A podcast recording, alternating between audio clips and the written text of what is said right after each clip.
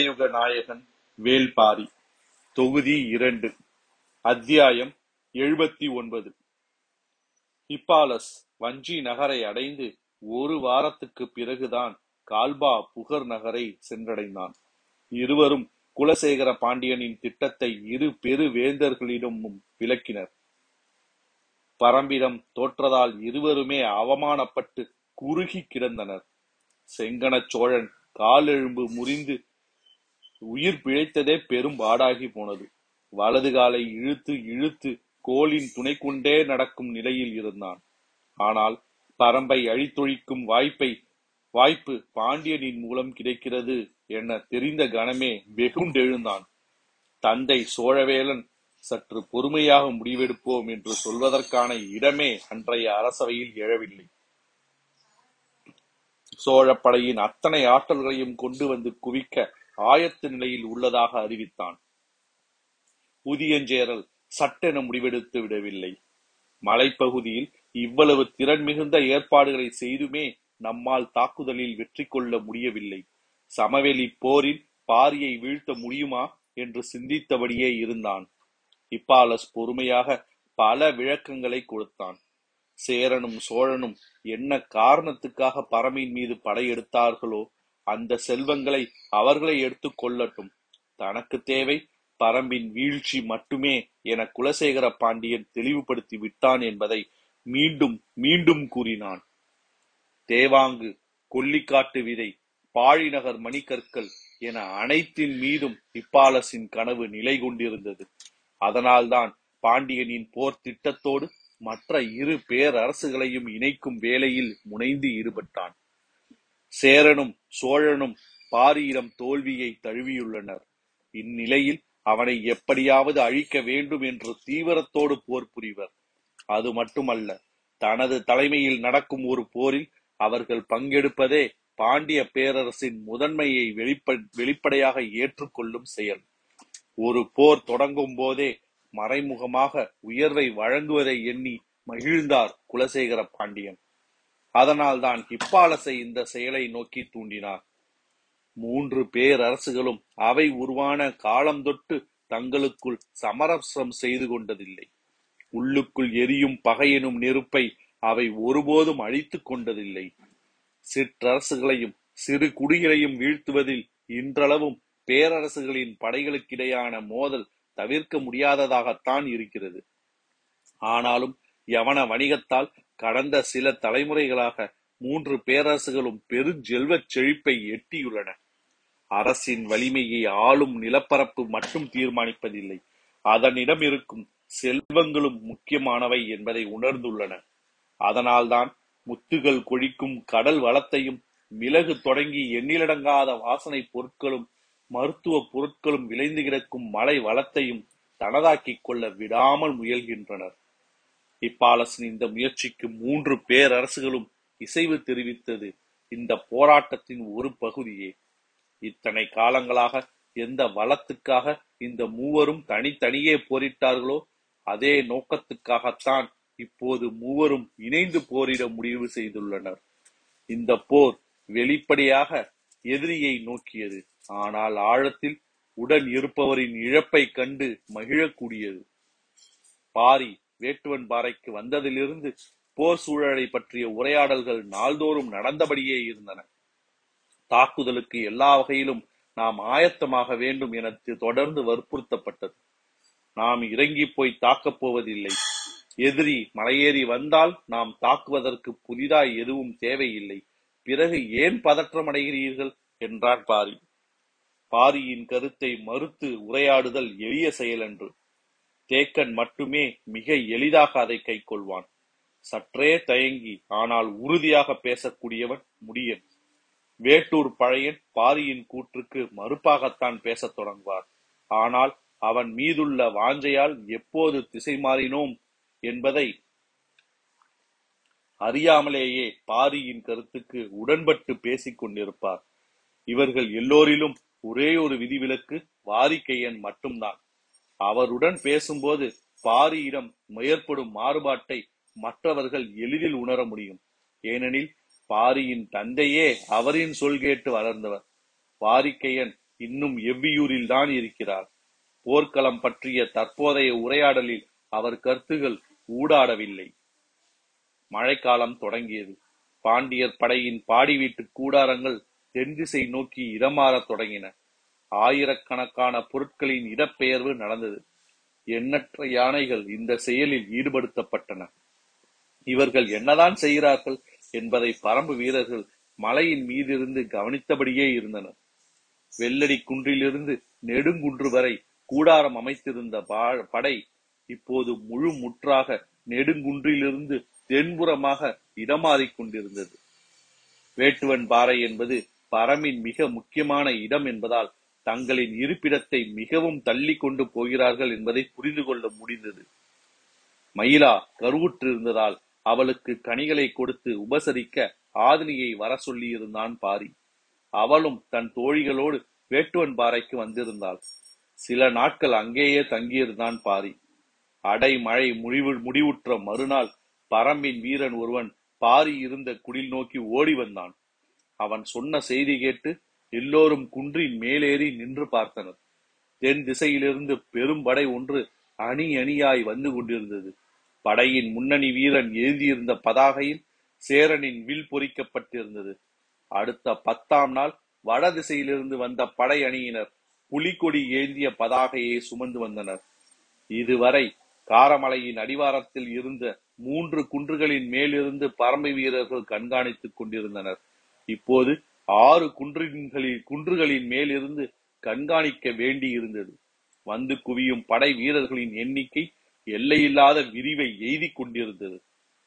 மூவேந்தர்களும் படையை ஒரு முனையில் குவிக்கின்றனர் என்ற செய்தி உறுதிப்பட்ட பிறகு பறம்பின் எல்லா திசைகளில் இருந்தும் வீரர்கள் கீழ் திசைக்கு அழைக்கப்பட்டனர். வாரிக்கையனும் கூழையனும் சில நாள் இடைவேளையில் வேட்டுவன் பாறைக்கு வந்து சேர்ந்தனர். கருவூல பொறுப்பாளர் வெள்ளிக்கொண்டாரை தவிர மதுரையின் அரண்மனை நிர்வாக பொறுப்பில் இருந்த அனைவரும் வெங்கல் நாட்டுக்கு வந்து சேர்ந்தனர். குட்ட நாட்டு அமைச்சர் நாகரையன் வந்து சேர்ந்தான். ஆயிமலையில் நடைபெற்ற தாக்குதலில் குடநாட்டு தளபதி எக்கர்மாடன் தலைமையிலான படை மட்டுமே முழுமுற்றாக அழிவுற்றது. குட்ட நாட்டு தளபதி துடுமன் தலைமையிலான படை பறம்புக்குள் நுழையாமலேயே நின்றுவிட்டது. இதன் பின்னணியில் உதியஞ்சேரலின் துரோகமும் அடங்கியுள்ளதாக நினைத்த குடநாட்டு வேந்தன் குடவர்க்கோ இன்னொரு கூட்டுப் போரில் பங்கெடுக்க விரும்பவில்லை. எனவே குட்ட நாட்டு படை மட்டுமே போர்க்களம் வந்தது. சேர நாட்டின் அமைச்சராக நாகரையனே விளங்கினான். சோழ நாட்டு அமைச்சன் வளவன்காரியும் வந்து சேர்ந்தான். பாண்டிய பேரரசின் தலைமை அமைச்சர் முசுகுந்தர் எல்லோரையும் ஒருங்கிணைத்து வழி நடத்தினார். அமைச்சர்களின் சந்திப்பு நடந்த பிறகுதான் வரப்போகும் படைகளின் தன்மையும் எண்ணிக்கையும் முழுமையாக தெரிய வந்தன.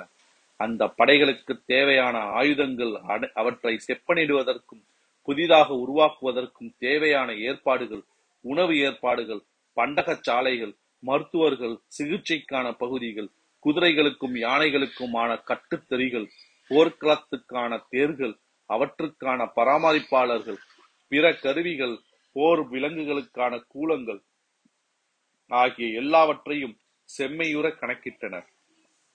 பறம்பின் தரப்பில் ஆயத்தங்களை தொடங்க வேண்டியதை பற்றிய உரையாடல் ஒரு வழியாக முடிவுக்கு வந்தது. பாரி ஒப்புதல் வழங்கிய பிறகு சிறுபாழி நகரில் ஆயுதங்களை உருவாக்கி கொண்டிருந்த அத்தனை பேரும் கீழ் திசைக்கு இடம் மாறினர்.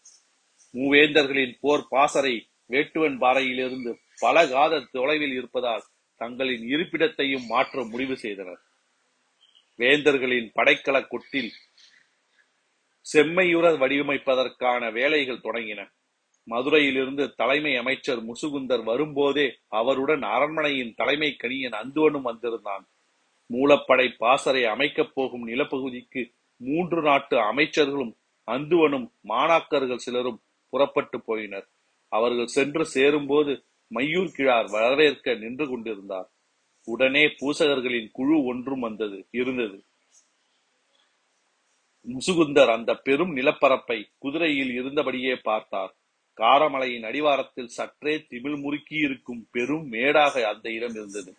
மேட்டின் நடுப்பகுதியில் இறங்கி நின்றனர். மழை நீரை எவ்வளவு குடித்தும் நெகிழ்ந்து கொடுக்காத இறுக்கத்தோடு மண் இருந்தது. அவர்கள் வந்த சிறிது நேரத்தில் பாண்டிய பேரரசின் சிறப்புமிக்க முது யானையை அழைத்து வந்தனர். தாழம்பூ நிற தந்தமும் வட்டமாய் அகன்று நடுவில் குழிந்த கும்பங்களும் நீண்டு நெடியும் அழகான வாளும் நான் பூட்டிய வில்லினையொத்த முதுகெலும்பும் உடைய பவளன் வந்திகை என்னும் பெயர் கொண்ட அந்த யானை பாசறை நிலத்துக்கு வந்து சேர்ந்தது. உடன் மதுரையின் யானை கட்டுத்தறி பொறுப்பாளர் அல்லங்கீரனும் கோட்டை தளபதி சாகலைவனும் வந்தனர். வண்ணத்தட்டில் வைக்கப்பட்டிருந்த பூக்களையும் கனிகளையும் கொண்டு அந்த இடத்தில் சிறு வழிபாடு ஒன்றை பூசகர் நடத்தினார். பிறகு அந்துவன் கையசைத்து உத்தரவிட்டான். அதுவரை கீழே நின்றிருந்த பாகன் யானையின் மீதேறி அமர்ந்தான். பவளவந்திகை நடக்கத் தொடங்கியது. பாகன் தன்னுடைய கால்கள் பவளவந்திகையின் காதுகளின் பின்புறத்தை தொட்டுவிடாமல் மடக்கி வைத்து கொண்டான். எந்த திசைக்கு போக வேண்டும் என்ற குறிப்பேதும் பாகனின் கால்கள் சொல்லாததால் யானை அதன் விருப்பத்துக்கு நடந்தது. அந்த பெருமேடு முழுவதும் குறுக்கும் நெடுக்குமாக நடந்த பவளவந்திகை மீண்டும் புறப்பட்ட இடத்துக்கு வந்து சேர்ந்தது. இப்போது அந்துவன் தன் மாணாக்கர்களை அழைத்து கொண்டு யானையின் காலடிகளை பார்த்தபடியே உள்ளே போனான். யானையின் காலடி ஆமையின் ஓடு போன்ற வடிவம் கொண்டது. வெளிவட்டம் மட்டுமல்ல, உள்ளேயும் ஆமையின் ஓட்டில் இருப்பது போன்ற விண்மீன்களின் வடிவம் கொண்ட கோடுகள் இருக்கின்றன. யானையின் பாதத்தில் இருக்கும் ரேகை கோடுகள் அவை. யானையின் நான்கு காலடிகளிலும் நான்கு வித ரேகைகளை கொண்டவை. பவளவந்திகையின் காலடிகள் அந்த பெருமேடெங்கும் பதிந்து கிடக்க அவற்றை கூர்ந்து கவனித்தபடி அந்துவனும் அவன் மாணாக்கர்களும் நடந்து கொண்டிருந்தனர். காலடியின் அச்சில் அசையாமல் பதிவு கொண்ட விண்மீன்களின் வடிவு எந்த திசை நோக்கி அமைந்திருக்கிறது என்பதை கணித்தபடி ஒவ்வொரு தடத்தையும் உற்று பார்த்து கொண்டிருந்தனர். மழையின் ஈரம் காயாமல் இருந்ததால் காலடி தடத்தின் உட்கோடுகள் மண் புழுக்களைப் போல் நெளிந்து கிடந்தன. மாணாக்கர்கள் தேர்வு செய்த காலடிகளை அந்துவன் போய் பார்த்தபடி இருந்தான். நெடுநேரம் ஆனது. ஆனாலும் காலடியின் உள் வடிவங்களை உற்று பார்த்து ஒன்றோடு ஒன்றை ஒப்பிட்டு கொண்டிருந்தான் அந்துவன். இறுதியாக 3 காலடிகளை தேர்வு செய்தான். பெருமேட்டின் உச்சி பகுதியில் அமைந்த காலடி தடத்தில் பாண்டிய பெருவேந்தனுக்கான பாசறை கூடாரம் அமைக்கவே இடம் குறித்தான். அதிலிருந்து மிக தள்ளி தென்புற காலடி தடத்தில் சோழ சேரவேந்தனுக்கான இடத்தையும் வடகிழக்கு பகுதியில் சோழனுக்கான இடத்தையும் அந்துவன் தேர்வு செய்து தந்தான். 3 பேரரசர்களும் தங்க அவர்களை சுற்றி பல்லாயிரம் வீரர்கள் மொய்த்து கிடக்கப் போகும் அந்த இடத்துக்கு மூஞ்சல் என பெயரிட்டார் முசுகுந்தர். மூலப்படை நிலை கொள்ளப் போகும் படைக்கலக்கொட்டில் மூஞ்சலில் உருவாகத் தொடங்கியது. பேரரசர்களின் பாசறை கூடாரம் மிக பெரியதாகவும் வசதி மிக்கதாகவும் உட்பாதுகாப்பு அரண் கொண்டதாகவும் அமைய தொடங்கியது. அவர்களை சுற்றி இளவரசர்களும் முக்கியமான சிற்றரசர்களும் தங்குவதற்கான கூடாரங்கள் அமைக்கப்பட்டு கொண்டிருந்தன. குவிக்கப்படும் படைகளை விட்டு மிக தள்ளி பெருமேடு ஒன்றில் விரிவு கொண்ட கூடாரங்கள் எண்ணற்றன அமைக்கப்படுவதை குன்றின் மேல் நின்று பறம்பு வீரர்கள் பார்த்தபடி இருந்தனர். எதிரி படைகள் குவிக்கப்பட்டிருக்கும் இடத்தை நோக்கி அதற்கு நேர் எதிர் திசையில் தங்களுக்கான இடத்தை தேக்கன் தேர்வு செய்தான். காரமலையின் சரிவில் நாக கரடு இருக்கிறது. சில காத தொலைவுக்கு நீண்டு கிடக்கும் கரட்டு மேடு அது. வேட்டுவன் பாறை அளவே உயரம் கொண்டது. பறம்பின் வீரர்கள் நிலை கொள்ள இது ஏற்ற இடம்தான் என தேக்கன் முடிவு செய்தான். அவற்றுக்கு சற்று மேலே காரமலையில் 20 பனை உயரத்தில் இரளி மேடு இருக்கிறது. எண்ணற்ற குகை பாறைகளை கொண்ட இடம் அது. ஆயுதங்களை வைக்கவும் மருத்துவ பயன்பாட்டுக்கும் ஏற்ற இடமாகவும் அது இருக்கும் என கருதப்பட்டாலும் அந்த இடத்தை தேர்வு செய்ய சற்றே தயங்கினான் தேக்கன்.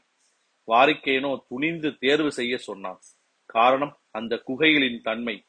வேர்கொடியைப் போல ஒன்றை ஒன்று இணைத்து செல்லும் எண்ணற்ற குகைகளை கொண்ட இடம் அது.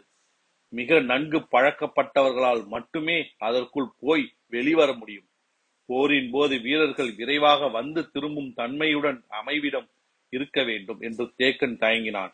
ஆனால் வாரிக்கேனோ இதுதான் போருக்கு பொருத்தமான அமைவிடம் என்றான். இரளிமேட்டின் இடதுபுறம் இருந்த சமதளமான பகுதிகளிலும் மலை சரிவுகள் முழுமையும் குடில்கள் அமைக்கும் பணிகள் தொடங்கின. பறம்பு வீரர்கள் எல்லா திசைகளிலிருந்தும் இரளிமேட்டுக்கு வரத் தொடங்கினர். இவ்விடம்தான் நாம் முகாமிட்டுள்ள இடம் என தெரிந்த கணத்திலிருந்து எதிரிகள் நம்மை கண்காணிப்பார்கள். மையூர் கிழாரின் ஆட்கள் அவர்களுக்கு நன்கு உதவி செய்யக்கூடும். எனவே பரம்பு வீரர்கள் இரளி மேட்டுக்கும் நாக கரட்டுக்கும் வந்து சேர்வதையே எதிரிகளால் கணிக்க முடியாதபடி இருக்க வேண்டும் என்றார். இரவு அடிக்கடி மழை பெய்வதால் சுளுந்து கம்பை வெட்டி பந்தம் ஏற்றுங்கள் என்றார். சுளுந்து கம்பை கூறாக வெட்டி பந்தம் ஏற்றினால் அது அணையாமல் எரிந்து கொண்டே இருக்கும். கீழே போட்டு மண் அள்ளி கொட்டினால்தான் அணையும். மற்றபடி மழை துளிக்கெல்லாம் எளிதில் அணையாது. சமதளத்தில் இருந்து பார்த்தால் குகையின் தன்மையை எளிதில் மதிப்பிட முடியாது. ஒவ்வொரு குகைக்குள்ளும் எண்ணிலடங்காத வீரர்கள் தங்கியிருக்க முடியும். குகைகளின் தன்மை நீர்கசிவு கொண்ட குகைகள், நன்கு காற்றோட்டம் உள்ள குகைகள், மாட்டு மந்தைகளையே அடைக்கக்கூடிய பரப்பை கொண்ட குகைகள் என அத்தனையும் வகை பிரித்து வீரர்களுக்கு விளக்கினார் வாரிக்கையன். குகைகளுக்குள் உரிய இடங்களில் விளக்குகளை அமைத்து குறியீடுகளை உருவாக்கினர். பரம்பு வீரர்கள் வந்து குவிந்த வண்ணம் இருந்தனர். சிறு பாழியில் இருந்த தொழிற்கூடங்கள் அத்தனையும் இரளிமேட்டுக்கு இடம்பெயர்ந்தன. பெரும்பான்மையான குகைகள் ஆயுத கூடங்களுக்காக மட்டுமல்லாமல் உலை களங்களுக்காகவும் ஒதுக்கப்பட்டன. மிக விரிந்த நிலவமைப்பும் காற்றோட்டமும் கொண்ட குகைகள் உலைக்களங்களால் நிரம்பின.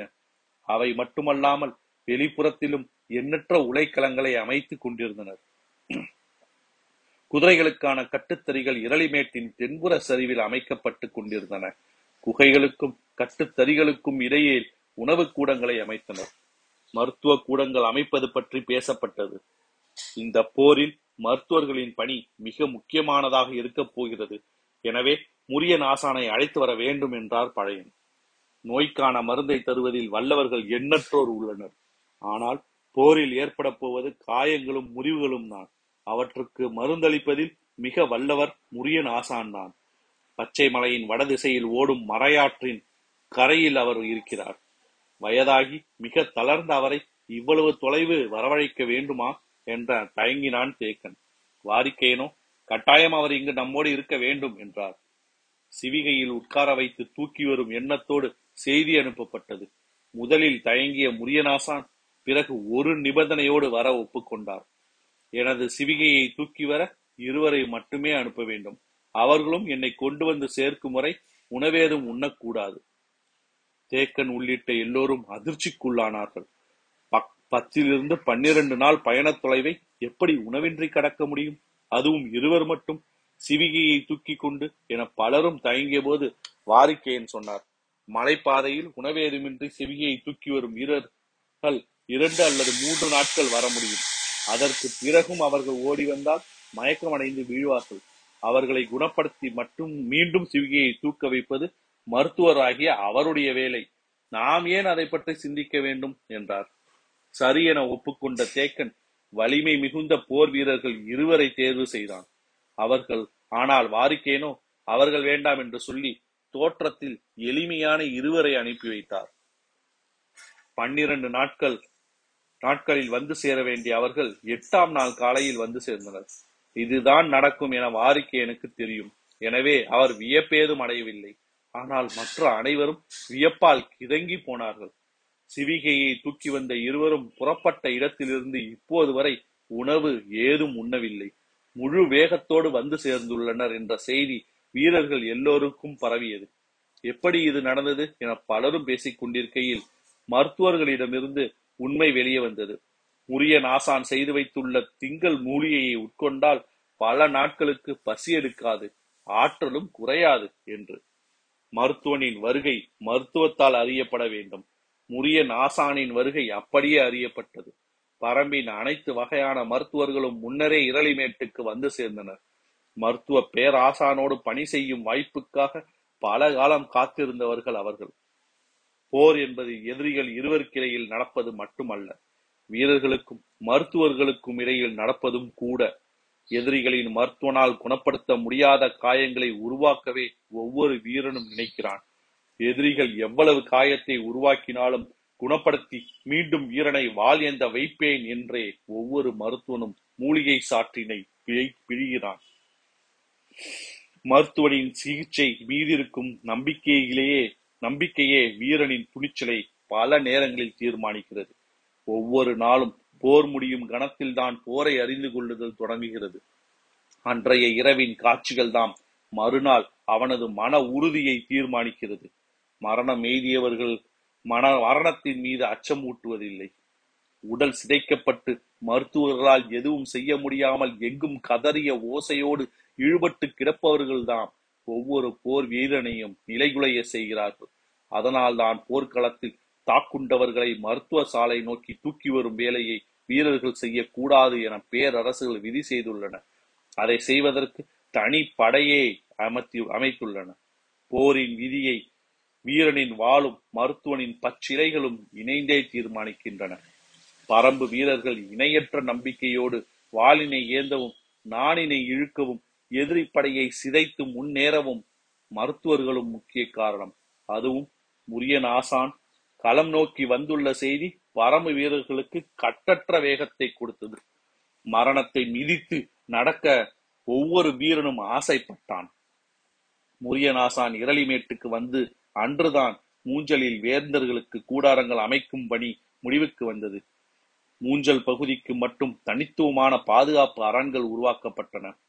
மூவேந்தர்களுக்கு 3 பெருங்கூடாரங்கள், மூவரும் சந்தித்து உரையாட மாளிகை வடிவிலான பெருங்கூடாரம் ஒன்று, வேந்தர்களுக்கான பணியாள்கள், மருத்துவர்கள், உணவு சாலைகள் ஆகியவற்றுக்காக 3 கூடாரங்கள், போரில் பங்கெடுக்கும் அரச குடும்பத்தினர் தங்குவதற்காக 5 கூடாரங்கள் என்று மொத்தம் 12 கூடாரங்கள் ஆயுத பயிற்சிக்கான களம் என அனைத்தும் கொண்ட விரிவான அமைப்போடு மூஞ்சல் நகர் தயாரானது. மூஞ்சலின் பாதுகாப்புக்கு தனித்த அரண் அமைக்கப்பட்டது. பெரும் பெரும் மரத்தூண்களாலும் ஆயுதங்களாலும் அமைக்கப்பட்ட அரண் அது. அரணுக்கு வெளியில்தான் படைகள் பழகாத தொலைவுக்கு பரவியிருந்தன. இரவில் கடுங்குளிர் இருந்தாலும் பகற்பொழுதின் வெயில் இன்னும் சூடேறாமல் தான் இருந்தது. மூஞ்சலின் அரண் காவலர்கள் 4 முனைகளிலும் அமைக்கப்பட்டிருந்த பாதுகாப்பு மேடையிலிருந்து பார்த்து கொண்டிருந்தனர். தென் திசையில் நின்றிருந்த படை வீரர்களிடமிருந்து உற்சாக பேரோசை மேலேறி வந்தது. கடல் போல் பரவி கிடந்த படை வீரர்களின் வாழ்த்துளி முழங்க உதியஞ்சேரலின் தேர் தென் திசையிலிருந்து மூஞ்சல் நோக்கி வந்து கொண்டிருந்தது. தேருக்கு முன்னால் சேரநாட்டு தளபதி துடுமன் குதிரையில் வந்து கொண்டிருந்தான். அவனுக்கு முன்னால் கவச வீரர்கள் அணிவகுத்து வந்தனர். நாணேற்றப்பட்ட வில்லை பதாகையில் தாங்கிய வீரன் முதலாவதாக வர, அவனை தொடர்ந்து அணி அணியாய் சேர வீரர்கள் வந்து கொண்டிருந்தனர். 3 பேரரசுகளின் அமைச்சர்களாகிய முசுகுந்தரும் நாகரையரும் வளவன்காரியும் உதியஞ்சேரலை வரவேற்க மூஞ்சலின் வாயிலில் காத்து நின்றனர். முசுகுந்தர் பாண்டிய முறைப்படி அவருக்கான வரவேற்பை வழங்கினார். உதியஞ்சேரல் மூஞ்சலுக்குள் நுழைந்தான். அரசகுல முதியானை பவள வந்திகை மாலை சூட்டி வணங்கி தனது முதியின் மேலிருந்த அம்பாரியில் ஏற்றி கொண்டது. மூஞ்சலின் வீதியெங்கும் நிறைந்துள்ள பாதுகாப்பு வீரர்களின் வாழ்த்தொலிகளை ஏற்றபடி தனக்கான பாசறை கூடாரத்துக்குள் நுழைந்தான் உதியஞ்சேரல். தான் நினைத்ததை விட உதியஞ்சேரல் இளமையோடு இருக்கிறார் என்று கருதிய முசுகுந்தருக்கு அவனுடைய தோளின் மேல் கருங்குரங்கு குட்டி ஒன்று உட்கார்ந்து இருப்பது ஏன் என்பது புரியவில்லை. உதியஞ்சேரல் வந்த மறுநாள் சோழ பேரரசனுக்கான வாழ்த்துடிகளால் படைகள கொட்டில் குலுங்கியது. புலிக்கொடி ஏந்திய பதாகையை யானையின் மீது தாங்கியபடி வீரன் முன்வர, அவனை தொடர்ந்து பேரரசரின் தேர் வந்து கொண்டிருந்தது.